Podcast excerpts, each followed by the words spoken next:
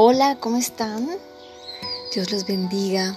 Aquí Victoria Arias en este tiempo mmm, desde Panamá, donde sea que estés, en todas partes de la tierra que te llegue este mensaje. Voy a leerte un pasaje que me llamó mucho la atención esta mañana, pero básicamente que confirma muchas cosas que he venido pensando. Vamos a reflexionar este tiempo, ¿qué te parece? Dice el libro de Joel en el Antiguo Testamento, búscalo ahí rapidito, búscalo, porque espero que cada vez que empieces siete minutos, tú tengas tu Biblia a la mano. Y si no tienes una Biblia, te invito a que descargues la eh, YouVersion, que es la aplicación de la Biblia, y me buscas como 365 notas de amor. Así me puedes acompañar en mis planes. Dice, versículo 28 del capítulo 2, y después de esto derramaré mi espíritu sobre toda carne, y profetizará, profetizarán vuestros hijos y vuestras hijas, y vuestros ancianos soñarán sueños, y vuestros jóvenes verán visiones. Y también los siervos, y sobre las siervas derramaré mi espíritu en aquellos días. Padre amado, te damos gracias por este día.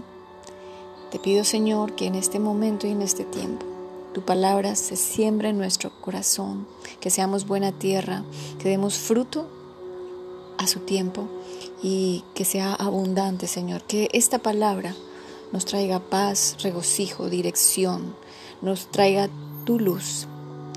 En el nombre de Jesús. Amén.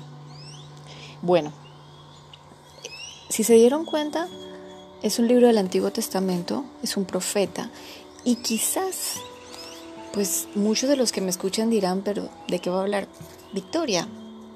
¿Qué, qué significa eso de recibir ambiciones?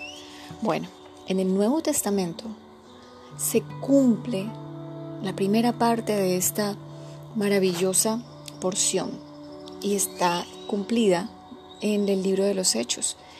El libro de los Hechos está justo después de los Evangelios del Nuevo Testamento y cuenta cómo los discípulos, después de que Jesús muere y resucita y se les aparece, les dice que antes de actuar reciban al Espíritu Santo, que es como la porción de Él dentro de, dentro de ellos, para que pudieran actuar, caminar con el mismo poder con que en su momento Él lo hizo en la tierra. Él mismo recibió el Espíritu Santo hijo de Dios, pero recibió el Espíritu Santo. Era necesario. Habla de sueños, habla de visiones, pero cuidado con las visiones y los sueños. El libro de Hechos dice que ellos tuvieron una, un encuentro, un momento donde se reunieron. Este día se llama Pentecostés. De hecho, aunque escuches tarde o escuches en otra época del año, estamos muy cerca de este día, de la celebración de este día, porque pronto viene la Semana Santa, que es la semana en que se celebra eh, pues toda la pasión de nuestro Señor y obviamente cuando Él parte eh, viene este día de Pentecostés y es como ese toque del Espíritu Santo.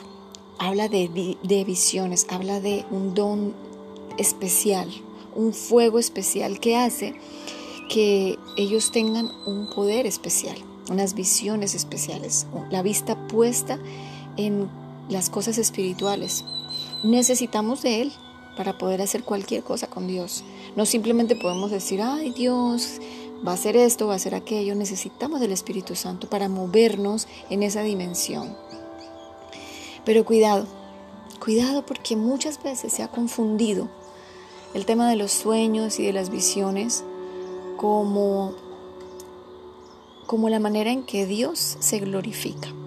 Y definitivamente Él nos da asignaciones, nos permite tener esta maravillosa máquina que tenemos en nuestro cerebro, nuestra mente, con la capacidad de crear, con la capacidad de visionar, de eh, inventar em, y obviamente de caminar en esa visión.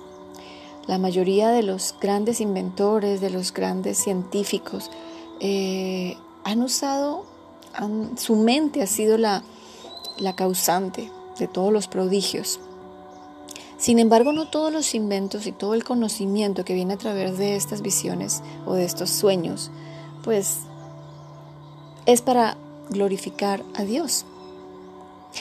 Y por eso también está, es, es más para glorificarse a sí mismo. El ser humano busca el, dentro de sí, busca el triunfo, busca no perder, busca eh, la el protagonismo. Hoy estamos inundados de un sinnúmero, pero de maneras millonarias, de personas buscando el protagonismo, buscando la gloria propia, especialmente con las redes sociales, con este tema de los emprendimientos de crear nuevas empresas, de mira, es que tuve esta idea, es que voy a inventar y a reinventar.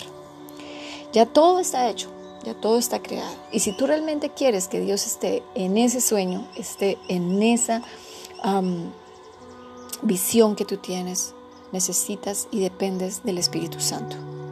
Al final de nuestros errores, de nuestras caídas, Dios va a usarlas para glorificarse, para cumplir con su, con su obra. Sin embargo, no siempre es su voluntad que nosotros fracasemos en ella, todo lo contrario. Él también desea que nosotros triunfemos, que tú triunfes en ese sueño, en ese emprendimiento, en esa idea, incluso en ese ministerio, si tú estás trabajando ya para la obra de Dios. Pero al final hemos hecho de esta palabra ministerio algo como muy exótico. Es, una palabra tan sencilla y hermosa que significa servicio. Es decir, puedes realizar tu ministerio sirviendo. Dios va a dotarte de otras cosas, como lo hizo con los discípulos en aquel momento. En el libro de los Hechos, en el capítulo 2. Así que los invito a que la lean.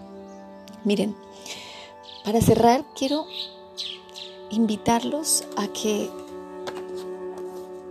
se pongan a meditar en lo que tienen ahora mismo.